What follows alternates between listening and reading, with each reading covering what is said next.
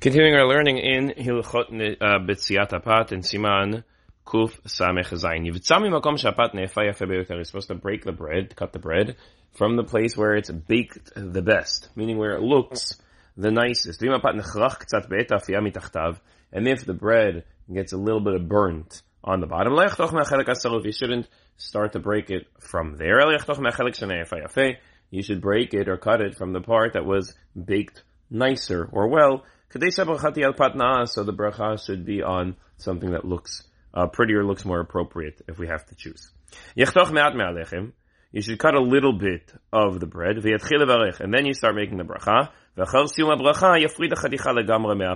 And only after the bracha do you break it, uh, do you break it completely. Meaning, before the bracha you break a little bit, so there should be some type of a siman, some type of a something, not broken off completely, not ripped completely you make the bracha, and then you separate. Ach b'Shabbat ve'Yom Tov, lech toch klal kodem bracha. But on Shabbat and Yom Tov, you don't do that. On Shabbat and Yom Tov, we just say the bracha, and then uh, break or cut the challah thereafter, and you don't do anything beforehand. ומכל מקום, אם שכח וחתך מעט מהפת בשבת ויום טוב, לא הפסיד על ידי זה מצוות לחם משנה, שכל האוחז בפרוסה ושאר הכיכר הולך עמו כהווה, ושאר הכיכר עולה עמו הווה כשלם.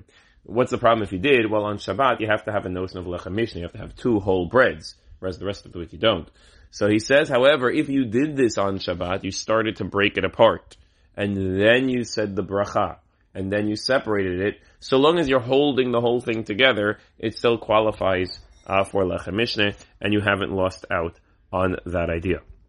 And lastly, you shouldn't be cutting the bread or breaking the bread in the middle of the bracha. Because in the middle of a bracha, we shouldn't occupy ourselves with anything else, even something simple, even like breaking bread or ripping bread apart. Technically speaking, that's only true when it comes to a bracha that the Torah commands us to do.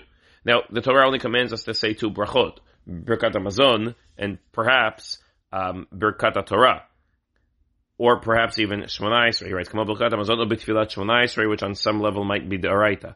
Aval B'Brachad Rabbanan Mikara Din Eni Yisul Yitasek B'Tash Mishkal, but the Brachad Rabbanan, Brachad that the rabbis instituted, meaning the Brachad before eating any food, so then there's no technical prohibition to do other activities in the midst of that bracha. Nonetheless, it's appropriate to be machmir in a, uh, even with brachot rabbanan, not to do anything while we're saying the bracha. We should be focused on saying the bracha, not being occupying ourselves with anything else. Bracha don't take all that long to say, but we should be able to devote our complete attention to them. The Arizal put tremendous emphasis on Birkot Ne'anin, and the uh, the ability to attain Ruach HaKodesh, he thought depended on Birkot Ne'anin. Should really focus on them and not allow anything else uh, to interfere while we're saying those brachot. Have a wonderful day and Chodesh Tov.